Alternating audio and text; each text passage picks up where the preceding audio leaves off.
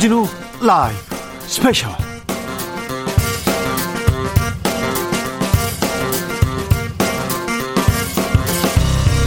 2020년 8월 1일 토요일입니다. 안녕하십니까? 주진우입니다. 토요일 이 시간 일주일 동안 주진우 라이브에서 가장 중요한, 가장 재미있었던 부분만 모으고 모으고 모아서 다시 듣는 그런 시간입니다. 토요일을 함께하는 토요일의 남자 KBS 김기화 기자 어서 오세요. 안녕하십니까? 김기화 네. 기자입니다. 뭐 토요일 방송만 들어도 하루만 들어도 일주일 동안 나왔던 이야기를 싹싹 모아가지고 네. 제일 재밌고 알찬 부분만 모아서 전해드리는 김기화 기자입니다. 어, 벌써 8월입니다. 8월 1일입니다. 벌써 8월이라고요? 한여름, 한여름으로 지금 달려가고 있는데. 아, 2020년이 벌써 8월이라고요? 네, 절반 넘어갔어요. 이미 꺾였습니다. 5개월밖에 안 남았단 말입니까? 그렇습니다. 실화냐? 네. 믿어지지가 않습니다. 아, 올 여름 휴가 계획 어떻습니까? 올 여름 휴가는 그냥 조용히 집에서 책이나 보고 음. 예, 동네 마실이나 다니고 저, 저희 집 앞에 한강 있거든요. 한강 가서 그냥 시원하게 바람이나 쐬는 게 좋지 않을까 이런 생각을 하고 있습니다. 휴가 계획 세우고 뭐 휴가 떠나고 어떻게 갔는지 듣고 그런 재미가 있었는데 그러니까요. 코로나 시대에 휴가라는 단어가 약간 좀 달라지기 시작했어요. 어색해졌어요. 네, 어색합니다. 네, 갈 데가 없어요.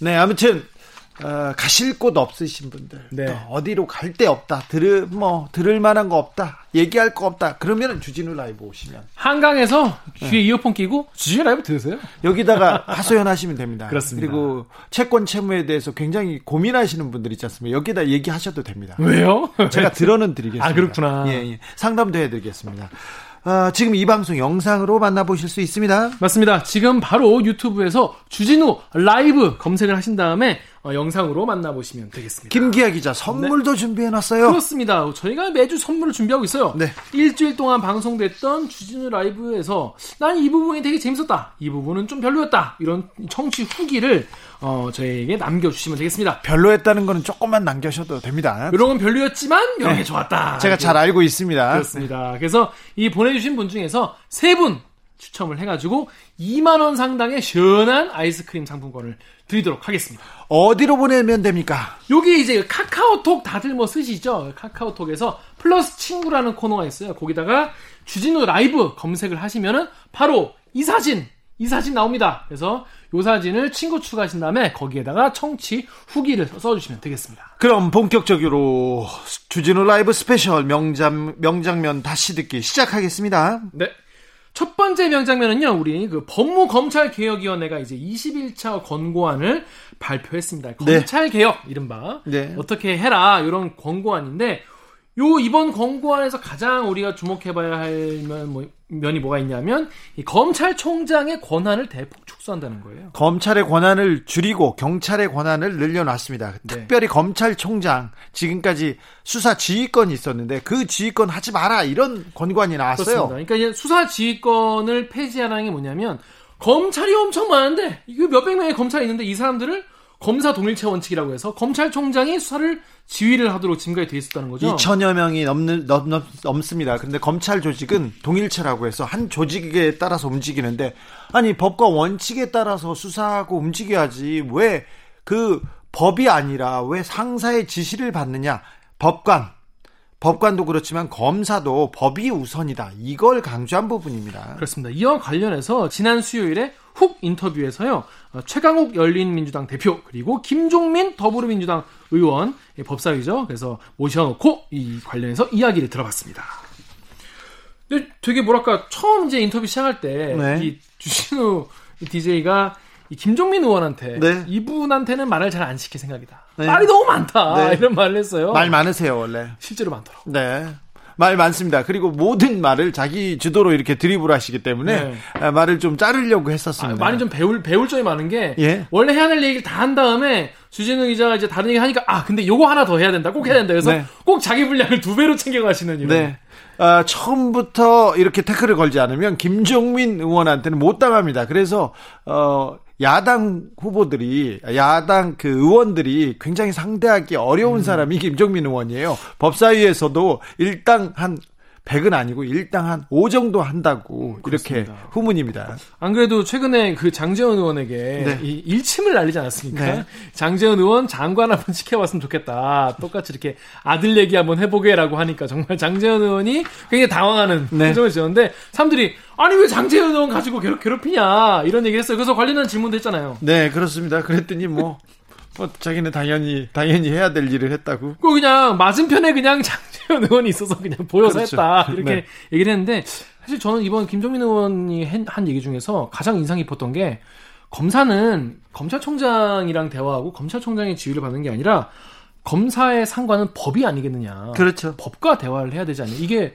인상 깊었어요. 기본인데, 기본인데, 아, 왜 우리 검사들은 그렇지 않았을까? 내가 수사를 하고, 내가 판단을 하면 그 검사가 가장 그 사안에 대해서 잘 아는데, 이걸 가지고 왜 상관의 지시를 받아서 기소를 하고 안 하고 수사를 하고 그치고 그걸 판단했을까 생각해 보는데 이게 기본 중에 기본이죠. 그렇습니다. 이 현행 법에 의해서도 사실 약간 갸우뚱할 만한 그런 상황이었던 것 같은데 예. 또 관련해서 개혁의 권고안에 대해서 이 최강욱 대표는 어, 문제의식에는 공감하지만 이런 제도적 장치만 자꾸 만드는 건 미봉책이다. 이런 우려까지도 표했어요. 네, 이번 권고안이 그 큰 산에서 약간 그 약간 부차적인 작은 부분이라고 하면서 큰 산을 보기를 바란다고 얘기하고 있는데요.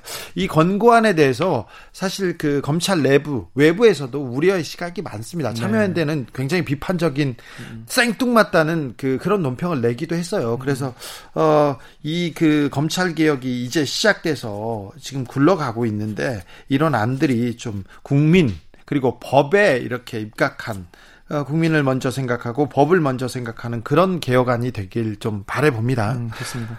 지금 뭐 이 계속 주진 DJ가 이제 이 문재인 정부의 검찰 개혁 뭐 얼마나 된거 같냐라는 질문 사실 사실 많은 분들이 궁금해하는 사안이에요. 물어봤는데 의외로 굉장히 많이 진전된 것 같다 이런 답변들이 나오더라고요.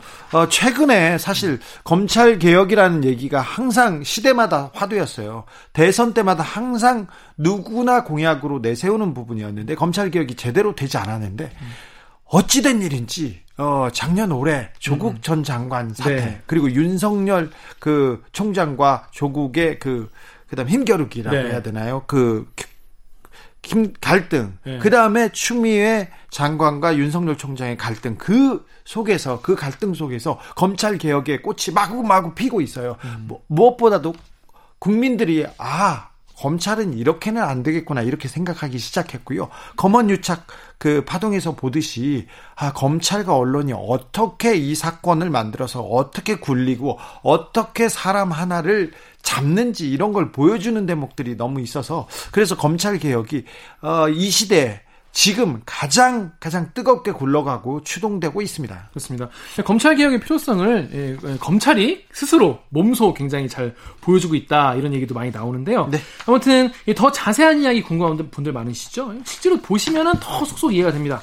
아, 수요일에 방송됐던 훅 인터뷰 하이라이트 부분을 함께 듣고 오시겠습니다. 큐. 지난 월요일이었죠. 법무검찰개혁위원회에서 어, 검찰총장의 구체적인 수사권 수사 지휘권 폐지 네. 여러 안을 내놨는데 네. 어떻게 보셨습니까? 저는 사실 검찰개혁위원회 법무검찰개혁위원회의 고민의 지점 그리고 이 의견을 왜 냈는지 대충 짐작할 수 있을 것 같습니다. 네. 그런데 제 생각은 사실은 이 모든 문제가 검찰이 수사권을 갖고 있기 때문에 생기는 문제잖아요. 네. 그러니까 네.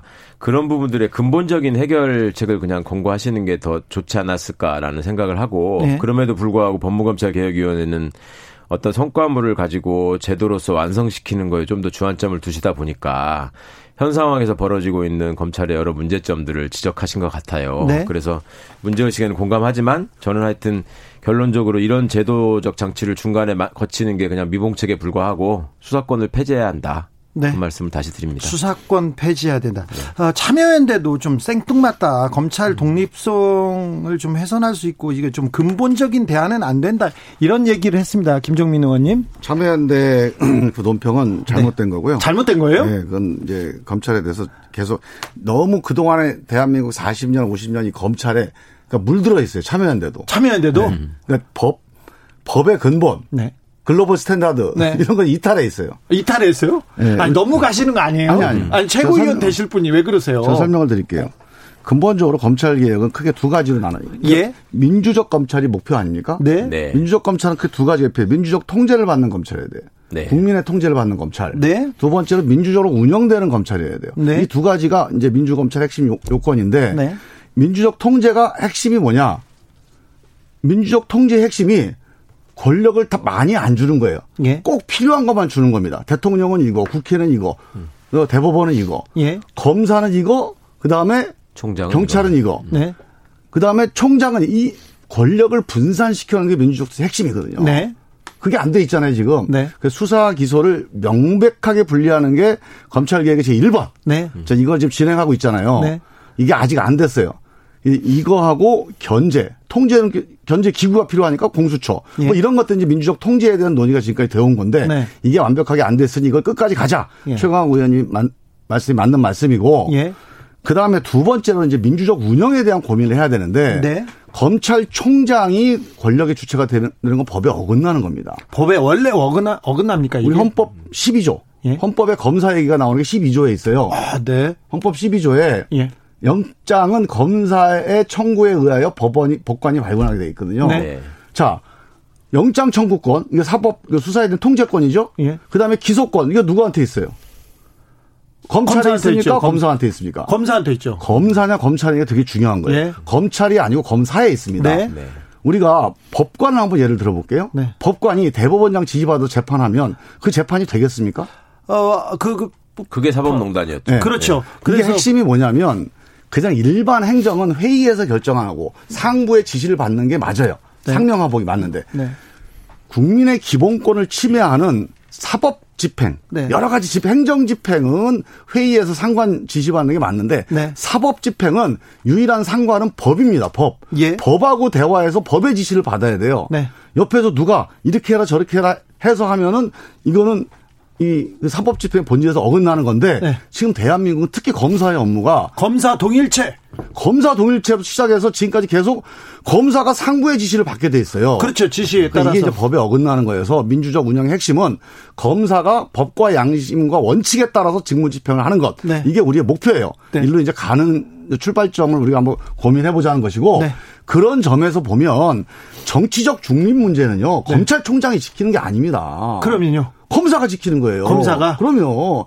그런 검사들, 그런 믿을 만한 검사들 대한민국에 많습니다. 왜 걱정해요? 오히려 검찰총장의 지금 이 권력 집중은 네. 독재 정권이요. 또는 정치 권력이 2천 명 검사들 다 상대하게 버거운 거예요. 예. 말안 듣는 검사, 네. 거기 뭐 주진우 같은 검사, 최강욱 같은 검사가 많아요. 그러다 보니까 이거를 총장한테 권한을 다 줘서 예. 다 지휘하게 하고 예. 총장만 말 잘 듣는 사람 임명하면 네. 검찰이 장악된다. 이게 정치 권력의 계획이에요. 이 계획이 아직도 진행되고 있는 겁니다. 검찰총장 한 명만 감시하면 되는데 이번에는 고검장들한테 나눠줘라 이렇게 해가지고 고검장 여섯 명을 이렇게 다 마크해야 되나 이런 걱정을 하는 사람들 많습니다. 그것도 한 가지만. 한 가지 더. 저는 이제 고검장한테 나눠주는 것도 네. 좀 고민을 해봐야 될게 네. 총장이나 고검장이나 네. 수사, 그러니까 이 검찰의 법적 업무에 관한 사법 업무에 관한 네. 지휘는 다른 사람이 하는 건 아니다. 그건 법만이 해야 돼요. 네. 법하고 대화를 하- 해야지 왜 상관하고 대화를 하는. 그래서 저는 고등 검사장 혹은 그 이 지휘관이 또는 그 사- 상관이 이 사법 집행에 관련된 걸 지휘하는 거는 아주 보완적으로 감찰의 방식으로 나중에 사후에 해야 되고 예. 인사라든가 뭐 감찰이라든가 행정 이런 것들은 지휘를 해야죠. 네. 그러니까 이 사법 집행에 관한 지휘를 상관이 하는 제도는 이거는 법 집행, 사법 집행 기본 원칙에 어긋난다. 미통당에서 검찰 출신 의원들이 출마를 하시면서 내건 공약을 보면 검찰을 완전히 별도의 무슨 정부 기구인 것처럼 독립시켜달라는 주장을 하고 있어요. 그러니까 네. 그거는 정말 말이 안 되는 얘기고 단 시민단체의 문제의식은 그런 점에서는 이해가 가는 면이 있습니다. 그러니까 고검이라고 하는 것이 현재 하는 일이 거의 없이 위인설관이죠. 그냥 좀 경력이 오래된 검사들을 자리 예. 주는 네. 사실은 그렇잖아요. 그렇잖아요. 고검 네. 검사도 그렇고 네. 고검장도 그렇고 자기들끼리 그러잖아요. 고검장의 최대 임무는 소외감에 일도 안 하고 나자빠져 있는 고검 검사들을 즐겁게 해주는 거다. 네. 이렇게 얘기할 정도로 고검이 정말 망가져 있는데 그거를 없애는 게 맞지 거기다가 고검장한테 권한을 주는 게 맞냐 이런 말씀을 하시는 건데 그게 사실은 모든 게 다 수사권을 갖고 있는 데서 비롯된 일이라서 네. 근본적인 문제로 해결하는 과정에서 이거를 이런 의지나 뜻을 검토는 해야 되겠지만 이것이 우리가 가고자 하는 최종 목표는 아니다. 근본적인 해결책은 아니죠. 네. 개혁위에 권고하는 사실상 윤석열 검찰총장 자 권한 내려놓고 물러나라 이런 이렇게 받아들일 수도 있겠다 생각이 듭니다. 글쎄요, 뭐 그건, 그건 좀 아닌 저는. 지나치는 그건 아닌 것 같아요. 네. 네. 그건 아니고요. 예. 지금 이제 이, 이 권고안은 실제로 언제 집행될지는 아직 모르는 건데. 권고 아니죠, 그냥. 약간 아까 제가 말씀드렸지만 민주적 통제에 대한 논의는 그동안 많이 있어 왔어요. 예. 근데 검찰 민주 검찰을 위해서 제일 중요한 것 중에 하나가 또 민주적 운영인데 네. 그 민주적 운영과 관련된 제도 개선의 논의를 한번 해보자는 정도의 제안이지 네. 이그이 이게 그 권고 자체가 바로 집행이 된다. 이거는 제가 본 이거는 국회에서 앞으로 한 2, 3년은 논의를 해야 됩니다. 맞습니다. 특히 검 검찰들의 의견을 들어야 돼. 사실 이게 검찰을 검사를 위한 거거든요. 네. 이게 과연 검사들이 이걸 받아서 진짜로 민주검 검사로 민주검찰로 바뀔 수 있겠는지 네. 여기에 대한 서로 간의 대화가 충분히 이루어지는 과정이 좀 필요하다고 봐요. 음, 지금 문재인 정부의 검찰 개혁 어디 정도까지 어느 선까지 와 있는 것 같습니까? 조금 전에 국회 운영위원회에서 통합당은 퇴장했고요. 공수처 어, 그래요? 후속 3법이 통과했어요. 인사청문회법 개정안, 아. 국회법 개정안, 고위공직처 범죄수사처장 후보 추천위원회 운영 등에 관한 규칙 제정안 의결했습니다. 아, 다행이네요. 네. 어디만큼 왔습니까? 이제 거의 뭐 구부 능선 온 거죠. 구부 능선 왔어요? 그러면 패스트 트랙으로 통과시킨 법안은 네. 구부 능선까지 왔고 그러면 어, 앞으로 어떤 어떤 절차들이 남아 있고 어떤 과정들이 남아 있을까요? 법사위원님께서 더 잘 아시죠. 아, 그렇죠. 최강 의원님이 한번 쭉 서- 정리 한번 해주시죠. 어려운 건 또 최강욱 의원한테 아니. 뭐 하나도 안 어려워요. 안 어려운데? 아주 간단합니다. 네, 자, 그러니까 사실은 지금 공수처 출범 시한을 지금 넘겼지 않습니까? 예. 어겼고 7월 15일 날 한다면서요? 그렇습니다. 그렇게 네. 하도록 법에 정해져 있는 시한을 어기고, 어기고 말았고 네. 그렇게 했던 이유가 오늘 지금 운영위에서 통과된 이 법안에 대해서 야당이 전혀 협조를 안 했기 때문에 네. 민- 미래통합당이죠. 전혀 협조를 안 하셨기 때문에 이런 일이 있었고 어찌 보면은 그걸 협조를 안 함으로 해서 공수처를 최대한 지연시키는 게 그 정파의 목표였죠. 네. 그런데 그것을 국민들이 그냥 용납하실 수 없다고 말씀을 했고 또 오늘 아침에 김부겸 장관님이 저한테 말씀하시다가 참 억울해하시는 부분이 그거더라고요. 연말까지는 공수처가 출범해야 되지 않겠냐라고 말씀을 하셨는데 연말까지요? 그것을 사람들이 연말까지는 출범 안 해도 된다는 거냐라고 받아들이셔가지고 네. 너무 힘들다라는 말씀을 하시는데 그러니까 김부겸 장관님도 지금 이 상황을 그대로 둬서는 안 되고 필요하면 국민들에게 여쭙고 법을 개정해서라도 빨리 출범시켜야 된다라는 쪽에 방점이 있으시더라고요. 네. 그러니까 그런 어떤 그 부수 법안들을 지금 처리하는 과정에 있고 근데 이제 중요한 것은 그렇게 해서 빨리 공수처를 출범시킨 이후에 또 수사권 조정 문제가 여전히 대통령령에도 아직 이슈가 있고 네. 법이 지금 완벽하게 만들어졌다고 보기는 어렵습니다. 형사소송법 개정안이나 검찰청법 개정안이. 네, 그렇죠. 저는 아까 말씀드린 이제 수사 기소의 완전 분리를 위해서라도 지금 만약에 이런 식으로 거- 검찰이 지금 음, 대통령을 만드는 과정에서 애초에 장관들끼리 합의하신 직접 수사의 한, 그 한정된 범위 그걸 계속 넓히려는 시도를 했었잖아요. 예. 그래가지고 마약 범죄나 사이버 범죄도 자기들이 하겠다. 네. 뭐 이런 식으로 넓혀놓으려고 한다는 거예요. 지금요? 그- 지금 네. 대통령령으로. 네. 그러니까 이거는 법에 애초에 취지에도 안 맞는 거라서 그런 부분들을 법에서 조금 더 명확하게 짚어줘야 될 것 같고 또 우리 김정민 의원님께서 법사위 지난번에 거치시고 저한테 주신 가르침은 이거 이대로 놔두면 또 검찰이 이거 여기에 이제 한번 요, 요만큼 교두보를 마련했다고 생각해가지고 이 상태로 또 20년 갈 수 있다. 예. 요만큼 수사한다고 하면서 그러니까 이거를 시효를 정해야 된다. 소멸 시효를. 네. 네. 어느 정도가 지나면 더 이상 수사권은 이제 검찰이 행사할 수 없다. 이런 제도가 만들어져야 될것 우리 같습니다. 말씀하신 핵심인데 음, 저는 이렇게 봅니다. 일단 공수처 문제는요.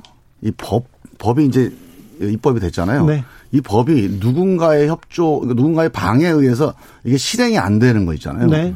이거는 만약에 이런 일이 방치되잖아요. 국회에서 입법하는 거를 누가 지키겠습니까? 예. 이건 대한민국의 헌정의 근간을 흔드는 문제예요. 그래서 이 문제에 대해서는 저 미래통합당이 정말 다시 한번 생각을 해서 이게 단순히 공수처 문제가 아닙니다. 네네. 이건 정말로 헌정농단입니다. 네. 그래서 이 문제에 대해서는 다시 생각을 빨리 하시라고 말씀을 드리고 만약에 이게 방치된다면 180석의 민주당도 책임을 면하기 어려워요. 네. 그러니까 이거는 입법적인 치유라도 해야 된다. 주진우 라이브. 검찰 개혁에 관한 정말 빅마우스들이었습니다. 그렇습니다. 열린민주당 최강욱 대표, 더불어민주당 김종민 의원과 함께한 수요일 훅 인터뷰 하이라이트 부분 듣고 오셨습니다. 김기아 기자. 네. 이런 그 인터뷰는요 full version이 full version이 제 맛입니다. 전 사실은 이번 내용 같은 경우에는 full version의 full version. full full version이 있었으면 좋겠다. 네. 왜냐면 할 얘기가 너무 많은 거예요. 다 두 분 다. 네. 아까웠습니다. 아무튼 요 full version이라도 들으시고 싶으신 분들은 유튜브나 팟캐스트에서 주진우 라이브 검색을 하신 다음에 7월 29일자 수요일 일부를 들으시면 되겠습니다. 네, 아, 두 의원들 제가 네. 놀릴 게 많았는데 그러니까 공영방송이기 때문에 제가 자중했습니다. 다음엔 좀 길게 좀 부르세요. 아 그럴까요? 아니 불러서 제가 좀 아 김종민 의원도 혼내고 네. 최강욱 대표 좀 네. 누르고 그러려고 했다 했는데 네, 네. 예, 저희가 또 KBS 1라디오 예, 공영방송에 또 어, 책무를 다하기 위해서 그렇습니다. 어, 조금밖에 안 눌렸습니다.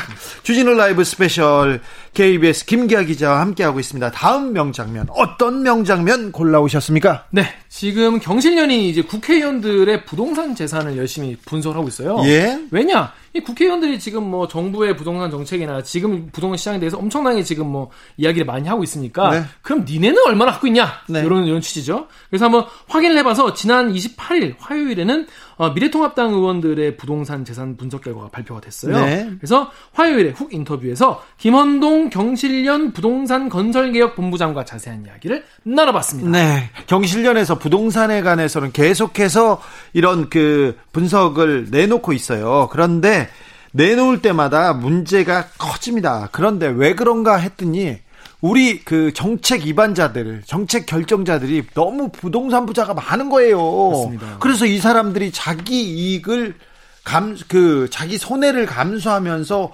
정책을 내놓을 수 있을까? 국민, 서민을 위한 정책을 내놓을 수 있을까? 이렇게 통계를 따져봤더니, 하하, 이게 어렵겠구나. 그런 내용이 자꾸 나옵니다. 아, 그런데요. 이, 이, 그, 김원동 본부장님, 어우, 너무 과격해. 아, 무섭더라고요. 나 무섭더라고. 아, 그런데 지금 이런 그 상황에서 어, 경실련의 이런 보고서, 김원동 본부장의 이런 그 내용 필요합니다. 꼭 필요합니다. 그렇습니다. 뭐 아프지만 새겨들어야 본이 많이 있는 것이죠. 네. 그래서 보니까 미래통합당 의원들의 1인당 평균 네. 부동산 신고 총액이 20.8억, 그러니까 21억인 거예요. 개인당 음. 평균이. 그런데 이게 신고 총액이니까 공시지가예요. 네. 이게 한, 한 10억, 그 10억, 20억 더 많다고 봐도 됩니다. 실제로 이제 예. 실제로 재산은 네, 10억 네. 정도 더 많다고 봐야 됩니다. 그리고 우리 평 국민 평균 부동산 재산이 한 3억 7 3억 정도니까 한 예. 7배 정도 된다고 봐야겠죠. 아직 부동산 가지고 있는 거 아직 없습니다. 아직 없어요? 아직 없습니다. 네, 저도 아직은 없는데. 그렇습니다. 예. 빨리 사- 사야 되지 않나 이런 거 걱정하고 있는데 아, 그러니까 사- 국민들이 불안하고 있습니다. 부동산이 이렇게 더- 들썩거리면 아, 빨리 사야 된다는 불안감이 있고요. 그리고 내 거는 안, 오르, 안 오르냐는 또 이런 불안도 초조도 있어서 이런 그 부동산이 불안한 이런 상황은 빨리 어, 정책적으로 좀 안정시켜줘야 됩니다. 그게 어, 정치인들이 할 역할입니다. 그런데 그게 역할인데 이번에 보니까 일단 국회의원 10명 중 4명이 다주택자였고요. 네. 그리고 미래통합당 국회의원 중에서 부동산 재산 보유 상위 10명이 공개됐는데 1위가 박덕흠 의원이었습니다. 박덕흠 의원 부동산 몇백억을 가지고 있는데 충격적으로 많더라고요. 근데 이분이 음, 목소리를 높게 내던 때가 있어요. 크게. 언제, 언제, 언제였냐면요. 언제 언제.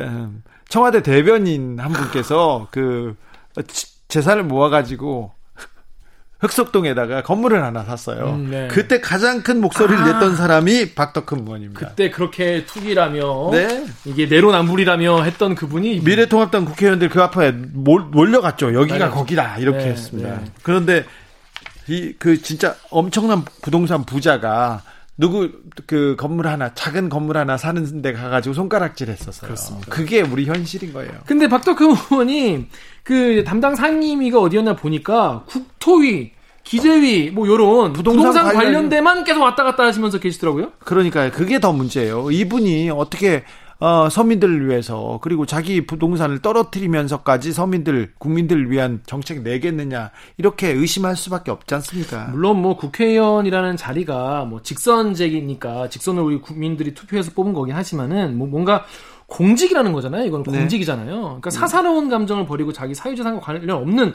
쪽에서 좀 활약을 하셔야 할 텐데 요 분은 조금 걱정이 됐어요. 김원동 본부장이 지금 부동산이 가파르게 오른 거는 여당이 잘못했다고 그냥 뜨끔하게 뜨끔하게 어우. 일침을 놓았습니다. 세게 말씀을 딱 네. 하시더라고요. 근데 뭐 책임이 있죠. 그렇죠. 있죠. 네.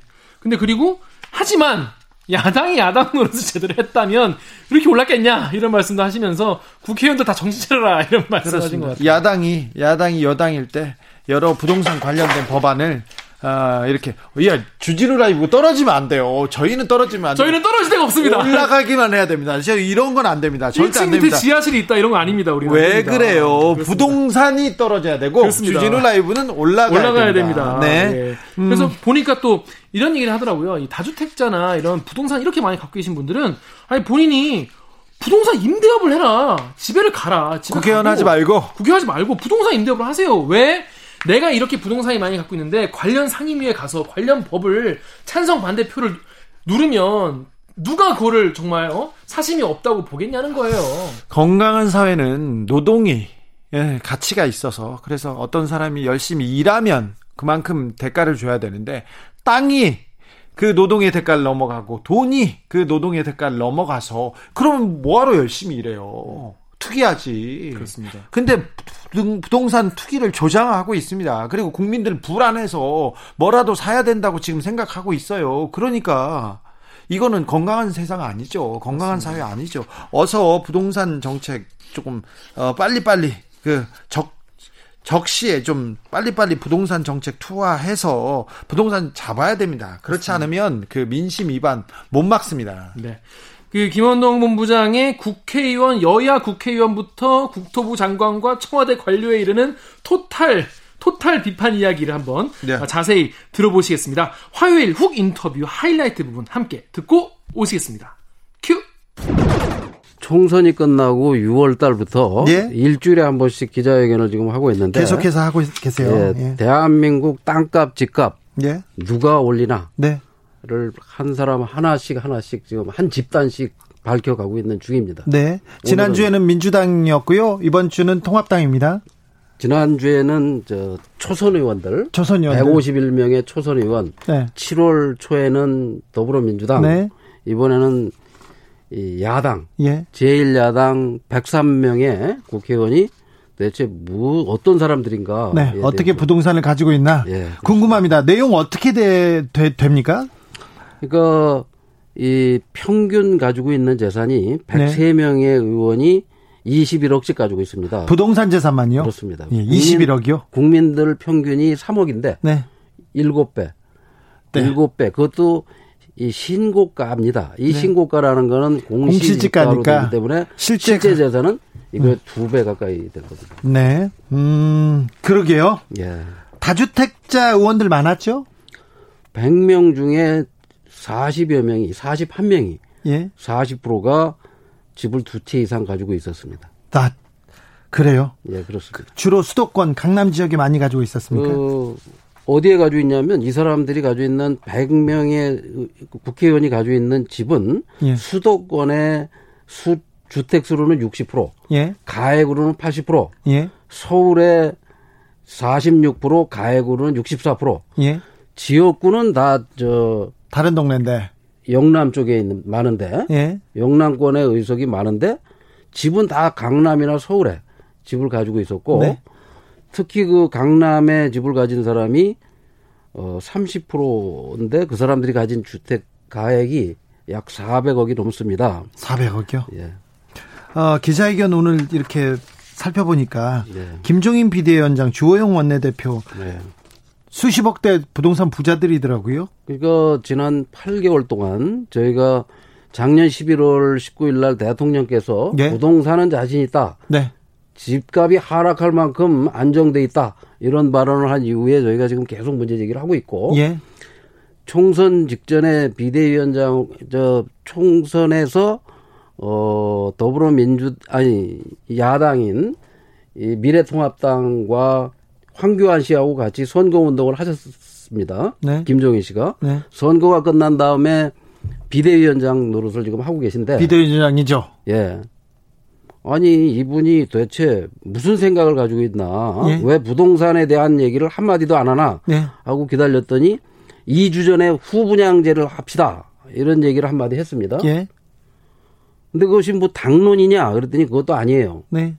그래서 지켜보니 가진 재산이 거의 100억 되고 예. 집이 두 채고 도저히 이분 머리에서는 예. 서민을 위한 정책이 나올 것 같지 않다라는 네. 생각을 했고 예. 또 주호영 의원 같은 경우 원내대표인데 2003년에 강남에 그 엄마 아빠들을 한 5억인가 6억 주고 샀답니다. 네.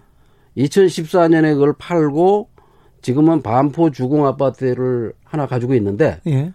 그 아파트 값이 얼마가 올랐냐면 한 14억에 산 아파트가 45억이 돼서 14억짜리가 네. 45억이 됐어요. 거의 30억 가까운 재산이 늘어났고 다른 정당 의원들 부동산 보유 현황은 어떻습니까? 그 저 가장 부동산이 적은 정당은 정의당 네. 평균이 4억 정도 됩니다. 네, 정의당은 거의 뭐 서민들하고 예. 비슷하고요. 비슷합니다. 그리고 미래 일단 여당인 민주당은 더불어민주당은 11억, 예. 국민 평균의 4배, 예. 그야 미래통합당의 절반, 예. 그 미래통합당에 비하면 뭐 한 절반밖에 안 됩니다. 네.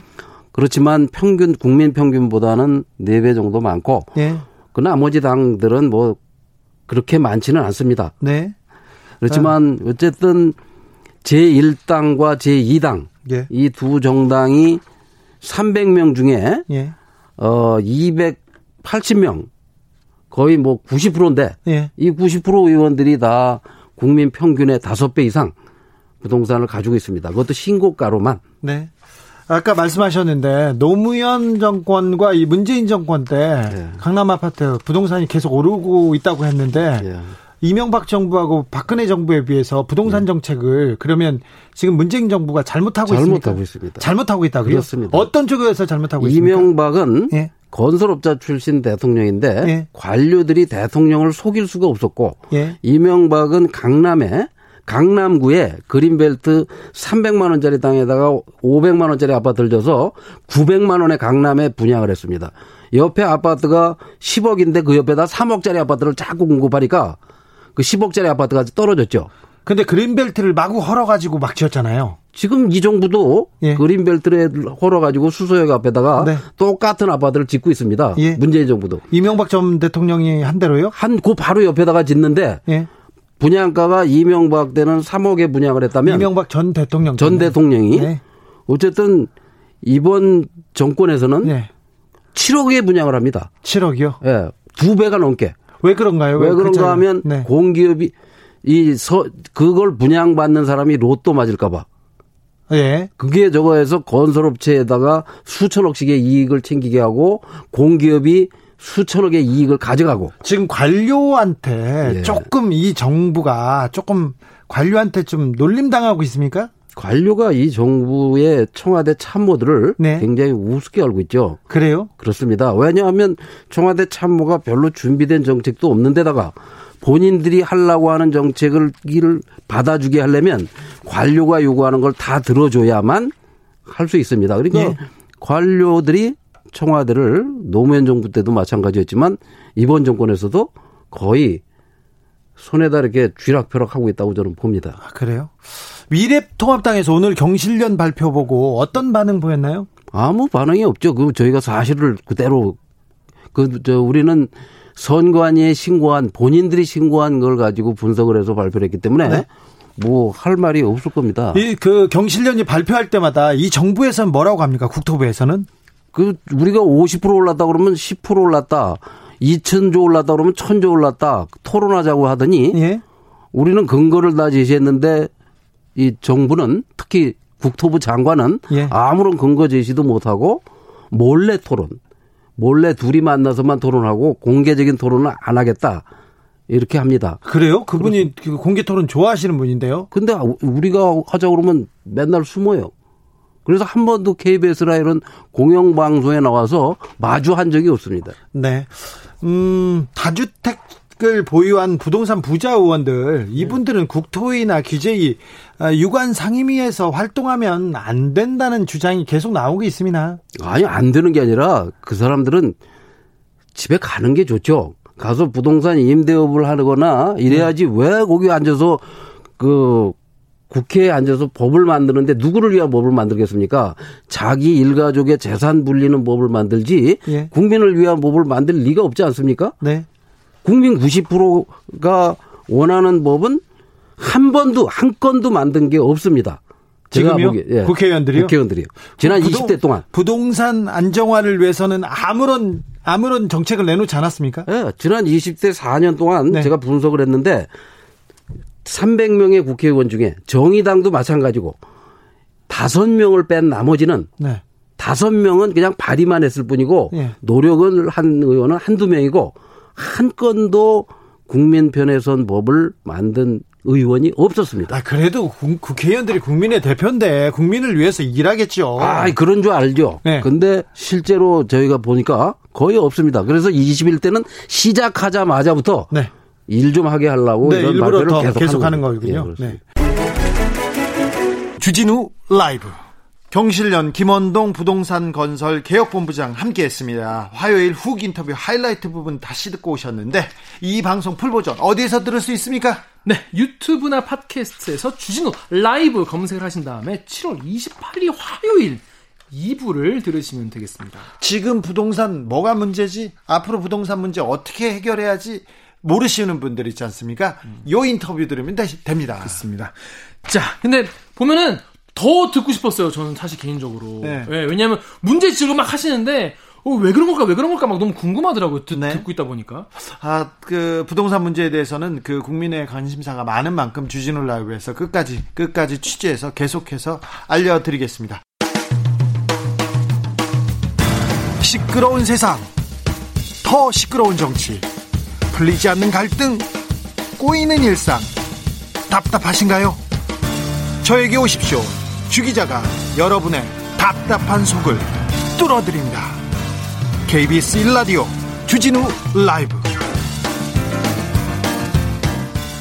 주진우 라이브 스페셜 영상으로도 만나보실 수 있습니다. 지금 바로 유튜브에서 그리고 포털에서 주진우 라이브 검색하시면 됩니다. 김기화 기자 마지막으로 만나볼 명장면 어떤 내용입니까? 네, 마지막은요. 목요일에 방송됐던 훅 인터뷰에서 준비했는데요. 네 코로나19가 확산되면서 이 공공의료의 필요성, 중요성이 부각되고 있습니다. 부각되고 있는데 있는데 이게 그러면 공공의료니까 당연히 정부나 지자체가 팍팍 밀어주고 소외되는 사람 없이 네. 팍팍 밀어줘야 되지 않습니까? 아 코로나 우리 얼마나 잘하고 있습니까? 다 의료진 덕분이라고 지금껏 얘기했잖아요. 그렇죠. 그래가지고 그런데 네, 그런데 사람들이 그래가지고 막 모여가지고 뭐 이거 아시죠? 이 따봉 챌린지 요거 따봉 음. 뭐 의료진들 감사합니다 이거 이것도 하고 막 그러는데 그렇게 해서 우리가 뭐 잘 되는 줄 알았어요. 근데 그게 아니라 알고 보니까 아, 의료 취약계층에 대한 의료 공백, 그러니까 의료 취약계층이 제대로 치료받지 못하는 상황. 예. 그리고 이 의료진들에 대한 임금 체불,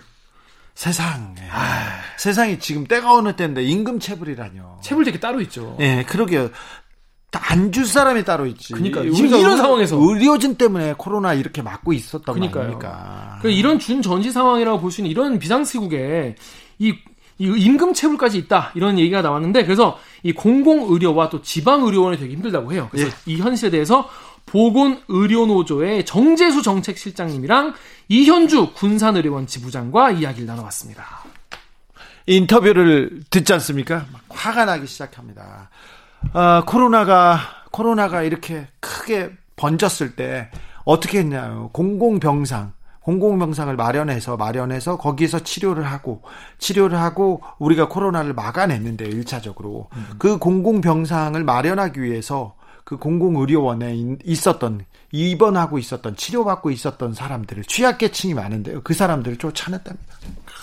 이런 아픈 아픈 내용이 있어요. 그리고 그 이후에 우리가 공공의료 그 의료 그리고 의료인들이 열심히 해서 코로나를 막고 있지 않습니까? 그래서 저 철야도 하고요. 추가로 일하기도 하고요. 또 나가서 휴일에도 휴일도 없이 일했는데 돈을 안 주고 있답니다.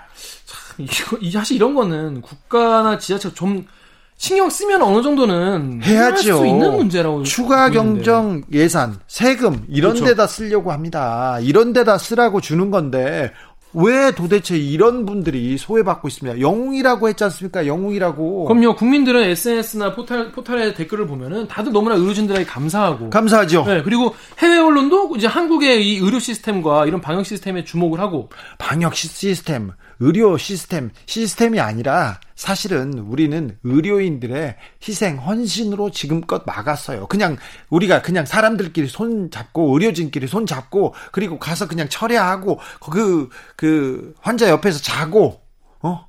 이런 식으로 막았어요. 그렇게 헌신을 했다고 말씀하셨는데 지금 의료진들 사이에는 우리가 헌신했더니 헌신짝 된 것 같다 이런 어, 말까지 나온다고. 그 말. 아팠어요. 그러니까 그 이런 말. 말은 나오면 안 되잖아요. 네, 저도 그 말. 최소한 그 이런 말 말은 나오면 안 되잖아요. 네. 그래서 이런 상황에서 그래도 뭐 인천 지역 같은 경우에는 이 지자체에서 굉장히 좀 잘 지원을 해줘서 뭔가 모범을 보이는 곳이 아니냐 이런 얘기가 나왔어요. 갑자기 박남춘 인천시장 거기서 예, 예. 칭찬받을 만합니다. 잘하셨어요, 잘하셨습니다. 그래서 앞으로 우리가 이제 이제 코로나19가 앞으로 좀 계속 좀 이어질 것 같은데 네. 지금부터라도 좀 의료진들에 대한 거나 아니면 이 취약계층이 의료 공백이 생기는 상황 같은 거를 좀 막아야 되지 않냐 이런 얘기예요. 공공의료 사실 지금껏 수익성 때문에 돈 못 번다고 그죠. 좀 소외됐어요. 그죠. 그런데 코로나 시대에 겪어보니까 돈이 문제가 아니라 돈이 문제가 아니에요. 예, 전염병 방역 그리고 어, 국민의 생활 생활과 그 생명 안전을 위해서 더 많이 투자해야겠다는 생각 다 하시지 않습니까? 그렇죠. 공감하시죠? 그런데 그런데 공공의료 계속 이렇게 내버려 둘 겁니까? 이런 호소가 담겨 있었습니다. 그렇습니다. 어, 더 자세한 이야기 궁금하신 분들을 위해서요. 목요일에 훅 인터뷰 하이라이트 부분 다시 듣고 오시겠습니다. 큐. 청와대 앞에서 네. 지방의료원 지부장님들 위주로 해서 네. 정부에 요구하는 사항들을 크게 세 가지 정도로 해서 저희가 촉구하는 기자회견을 가졌습니다. 어떤 어떤 것을 촉구했습니까? 어, 첫 번째는 공공의료기관을 30% 이상 네. 확충하도록 하고 지원하라는 요구하고요. 두 번째는 취약계층 의료 공백이 이번에 전담병원을 맡으면서 어, 좀 발생했습니다. 네. 그래서 이후에 또 이제 주기적으로 있을 이런 감염병 예방을 위해서라도 전담병원에 대한 취약계층의 의료 공백이 발생하지 않도록 그 지원하는 문제. 그리고 세 번째는 어 전차 말씀드린 것처럼 어 코로나 전담 병원으로 지정된 이후에 임금이 체불된 곳들이 있습니다. 아니 그런 그 지금 이 상황에서도 그렇습니까? 네네. 그래서 코로나 때문에 지금 의료진한테 지금 다 저희가 기대고 있는데 감사하다고 덕분이라고 말은 그렇게 네. 하고 돈을 안 줬다고요? 엄지척만 하지 실질적으로 임금을 못 받고 있는 곳이 있어서 누가 안 줬어요? 보건복지부입니까? 그 얘기를 하려면 이제 깁니다. 네. 기- 길어도 해야죠. 전차하시죠. 네. 네. 그래서 실- 충분한 손실보상 하도록 저희가 촉구하는 기자회견을 가졌었습니다. 아, 촉구해야죠. 이거 이러면 안 되죠. 의료진 덕분이라고 그렇게 말을 해놓고 돈을 안 주다니요. 그런데 공공병원 비율이 10%밖에 안 됩니까, 실장님?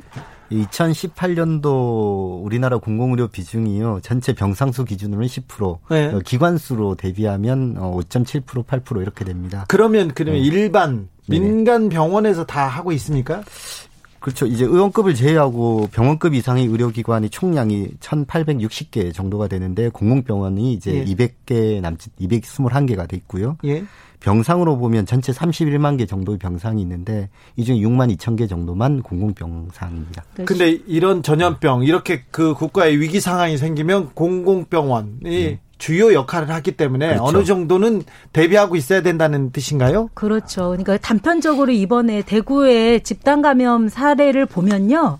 대구 지역의 집단 감염 사례들이 이제 5천 명 정도 발생을 했었잖아요. 한 번에 발생했죠. 예. 그런데 대구하고 경북 지역에 병상 수가 없는 게 아니었어요. 대구 경북 지역에 확보되어 있는 병상 수는 4만 개 정도 됩니다. 그런데 그런데도 불구하고 민간이 주로 그 예. 병상을 갖고 있다 보니까 안 내놔. 5천 명을 수용할 수 있는 곳이 없는 거예요. 아 그러니까 이렇게 코로나처럼 위급할 때 바로 치료를 해야 되는데 병상을 확보해야 되는데 민간 병원에서는 안 내놓는군요. 그렇죠. 예. 그래서 공공병원이 있는 전국 지역으로 그 대구 경북 환자들을 이송을 하지 않았습니까? 그렇죠. 다른 그렇죠. 지역으로. 근데 네네. 민간 병원을 보통 민간 병원으로 있다가 이런 위급한 상황이 있으면 민간 병원한테 야 내놔 이렇게 얘기하면 안 됩니까? 권한이 없죠. 법적으로 가능하긴 한데 네. 이제 명령을 할 수 있습니다. 위급한 시기는 가능하긴 한데요. 네. 어 이제 그런 정도가 되려면 이제 상당한 위기 수준이 되어야 될 거고 또 이후에 이제 뭐 쉽지도 않은 구조죠 사실. 네. 예, 그래서 일단 구하기가. 어, 위기를 좀 대비하긴 해야 된다. 공공병원을 네. 좀 확충해야 된다는 뜻은 알겠습니다. 아까 근데 두 번째로 말씀하신 음. 지역 의료 취약계층에 대한 의료 공백이 심화됐다. 이게 이게 무슨 말입니까? 어, 지금 저희가 이번에 코로나 19 사태 때문에 그 전체 69개 기관을 전담병원으로 어, 그 정부에서 소개령을 내렸어요. 특별히 이제 각 지역에 있는 지방의료원들의 입원해 있는 환자를 2월 23일 날짜로 보건복지부에서 전체 다 환자를 빼고 코로나 환자를 받을 준비를 해라. 그렇게 아, 이제 명령을 내렸습니다. 아, 그러니까 또 취약계층들은 또 갈 곳이 없는 거죠. 그러니까 이번에 있던 취약계층 환자들을 다른 데로 보내야 되는 상황. 다른 데로 네. 보내야 되죠. 어떻게 했습니까? 그때? 저희 이제 군산의료원이나 다른 의료원들도 마찬가지입니다. 왜냐하면 그 지역에서 중요한 역할을 어쨌든 지방의료원들이 하고 있는데 저희 군산의료원 같은 경우는 400여 명 정도 입원 환자들을 다른 병원으로 보내야 되는 거예요. 어이, 그러면... 그런데 현실적으로 저희보다 이 의료 서비스나 진료를 못하는 곳들도 있지 않습니까? 환자를. 네. 그래서 도저히 보낼 수 없거나 아니면 또 이제 급여 환자들 같은 경우는 당장 치료비에 대한 부분들이 뭐 중증 환자 같은 경우는 대학병원이나 저희보다 더 큰 병원으로 보내줘야 되는데 비용에 대한 부분들도 있기 때문에 상당히 이제 어려움을 겪었죠. 그래서 환자들이 가겠다, 못 가겠다 그렇죠. 난리가 났었죠. 아니 나는 저 선생님하고 좀 치료 받고 있고 저 선생님이 나의 병을 잘 알고 있고 음. 저 간호사 누나가 좋은데 아 일단은 잘 지내고 있는데 저리 가라고 다른 병원으로 가라고 하면 이건 못 가겠다 이런 얘기 나올 네. 만하죠. 그래서 굉장히 많은 혼란이 있었고요. 예. 심지어는 환자분들을 다른 데로 보낼 곳이 없는 그러니까 다른 데서 치료를 제대로 할 수 없는 상황인 환자들은 그거, 그거 네, 그런 경우들이 굉장히 많았습니다. 평온한 일상님 질문인데 저도 이거 궁금했어요. 근데 유럽에는 공공병원이 네. 많습니까? 우리보다 많죠? 많죠. 근데 왜 그 모양입니까? 이렇게 물어봅니다. 어, 유럽이 이제 경우만 하더라도 이제 영국, 프랑스 이제 되게 이번에 되게 어렵게 겪고 있는 과정인데 네.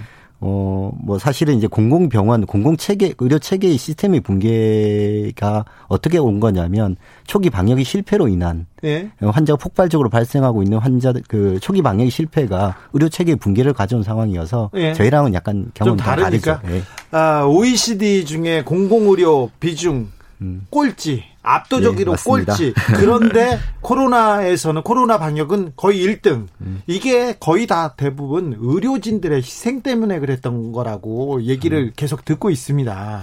그런데 정작 지방 의료원 임금 체벌 문제 지금 심각해지고 있다면서요? 그렇죠. 네. 네. 이거 어떻게 이런 일이 있을 수 있어요? 네, 왜냐하면 일단은 저희는 지방 의료원의 특징이 뭐냐면 어각 시도의 출연 기관이에요. 네. 그래서 시설 장비에 대한 지원만 하지 어 의료진들의 관리비라든지 인건비는 그 병원에서 알아서 벌어서 사용을 하게 돼 있습니다. 아니 추가 노동을 했으면 추가 비용을 네. 줘야죠. 그런데 더. 환자들을 전체 그러다 보니까 환자를 전체를 빼다 보니까 이제 수입이 없잖아요. 예? 코로나 환자만 보고 있고. 아, 네. 네. 그러면 그거에 대해서 국가에서 처음에는 전체 다 손실보상을 하겠다라고 했는데 지금 제대로 손실보상이 안 이루어지다 보니까 어 당장 이제 기존에 조금 어 자금이 있는 뭐 지방의료원들은 그걸로 충당을 하지만 네. 그렇지 않은 곳은 지금 강진의료원 같은 경우는 뭐 4월 달 급여가 한 달 미뤄졌고 5월 달은 지금 50%를 못 받고 있고 6월 달은 상여도 못 받고 있고 7월 달은 현재 지금 정군 수당도 못 받고 있어서 지금 체불되어 있는 데가 굉장히 많습니다. 아니 지금 6개월 동안 거의 집에 못 가고 휴가를 못 쓰고 계속 초과 노동에 노동을 해왔고 있는데 코로나 상황이 계속 장기화되면 이제는 더 버티기 어렵지 않습니까? 네, 그래서 이제 정부에서도 어쨌든 충분한 손실 보상을 하겠다고 하는데 그 결정되는 과정과 이 그렇죠. 시기가 아직 안 끝났다고만 하니까 현장에서는 급여도 못 받고 무조건 덕분에라는 엄지손만 쳐다보라는 네. 네, 그런 의미 아니냐 해서 이후에도 혹시 이런 사태가 왔을 때 지방의료원의 공공기관에 근무하는 의료진들이 과연 응원만 가지고 이거 예. 할수 있을까? 홍준표 전 네. 지사가 네. 진주의료원 폐업했지 않습니까? 네. 이거 어떻게 어 이게 심각한 거죠. 예, 어떻게 보완해야 됩니까? 지금 현재 지방 의료원이 없는 곳들이 광주, 예? 그 다음에 대구, 아니 광주, 대전, 울산은 아예 지방 의료원이 없거든요. 예. 그래서 이번에도 광주에서도 또 집단 사례가 발생했을 때 병상이 부족해서 사실은 저희 군산으로까지 네. 환자들이 왔거든요. 예. 네. 그래서 어 아까 말씀드린 것처럼 적어도 공공의료 병상은 30% 이상을 어찌든 확보해야 되는 게 이후에 우리나라의 어떤 그 전염병, 감염병에 어, 대처할 수 있는 방법이라고 생각하고요. 지방의료원들을 경제나 수익성 논리가 아니라 그렇죠. 정말 제대로 이렇게 공공을 위한 어떤 서비스를 했을 때 날 수밖에 없는 그런 적자들은 정부든 지자체가 보완을 해줘야 되는데 그렇지 않은 거예요 현재 예. 독립체산제로 운영이 되기 때문에 경제 수익성을 아예 평가 항목으로 그게 제일 1순위거든요. 아니 그러니까 항상 아직까지도요. 항상 공공의료원 문제 나오면 수익성 악화 네. 얘기 계속 네, 네. 나오고 방만 경영 이렇게 비판 네, 네. 나오는데 이 문제는 어떻게 좀 풀면 좋을까요? 사실은 뭐 보다 근본적으로는 지방 정부의 인식이 좀 개선돼야 될 필요가 있고요. 네. 어, 아까 얘기했던 대로 이게 지방 의료에 대한 투자들이 그냥 비용의 문제가 아니라 미래에 대한 투자라고 하는 인식을 좀 확고하게 좀 세워야 될 필요가 있고 네. 아까 말씀 주셨던 이제 뭐 어려운 문제들과 관련돼서는 저희는 뭐 그렇게 생각합니다. 뭐 지자체가 제대로 역할을 할수 있도록 지방 정부에 대한 평가나 혹은 이제 행안부에서 이제 지역 교부금을 내리잖아요. 네. 근데 이런 데 공공 의료 기관에 대한 성과를 기반으로 해서 인센티브를 만들어 준다거나 하는 방식으로 지자체가 이걸 보다 적극적으로 해야 되겠다는 동기부여를 시켜 준다거나 하는 방식의 이런 뭐뭐 뭐 제도적 보완들도 좀 충분히 좀 가능한 일이지 않을까 합니다. 아, 네. 그래서 착한 적자에 대한 부분들이 요즘 국민들이 많이 의식이 좀 개선되고는 있는데 예. 여전히 지자체나 중앙 정부의 마인드들은 평가 항목에 수익 구조, 경영 구조만을 그러니까요. 고민하고 있습니다. 네, 아직 네. 이 공공의료 코로나 받지 않습니까? 돈이 무슨 소용이 있어요. 그렇죠. 대비해야죠. 맞습니다. 네. 네. 생명의 국, 생, 국민의 생명과 안전이 더 중요하죠. 아, 정, 정세균 총리님 그리고 박능우 보건복지부 장관님 의료진들이 힘들어합니다. 돈을 못 받아서요. 그렇게 헌신했는데 돈을 못 받다니요. 이 부분에 대해서는 조금 바로 좀 조치가 취해져야 되는 것 같습니다. 주진우 라이브 보건의료노조 정재수 정책실장 그리고 이현주 군산의료원 지부장과 함께한 목요일 훅 인터뷰 하이라이트 부분 다시 듣고 오셨습니다. 김기화 기자. 네. 이 방송 full version 어디에서 들을 수 있나요?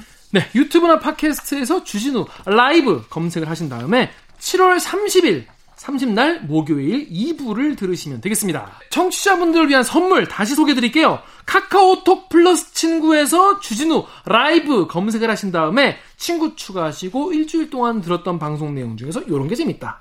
이런 게 재밌다. 이런 청취 후기를 남겨주시길 바랍니다. 총 세분 어, 추첨해가지고 2만원 상당의 아이스크림, 시원한 아이스크림 상품권을 드리도록 하겠습니다. 오늘도 김기화 기자 수고 많으셨습니다. 고생하셨습니다. 주진우 라이브 스페셜 마치겠습니다. 저는 다음 주 월요일 오후 5시 5분에 돌아오겠습니다. 감사합니다.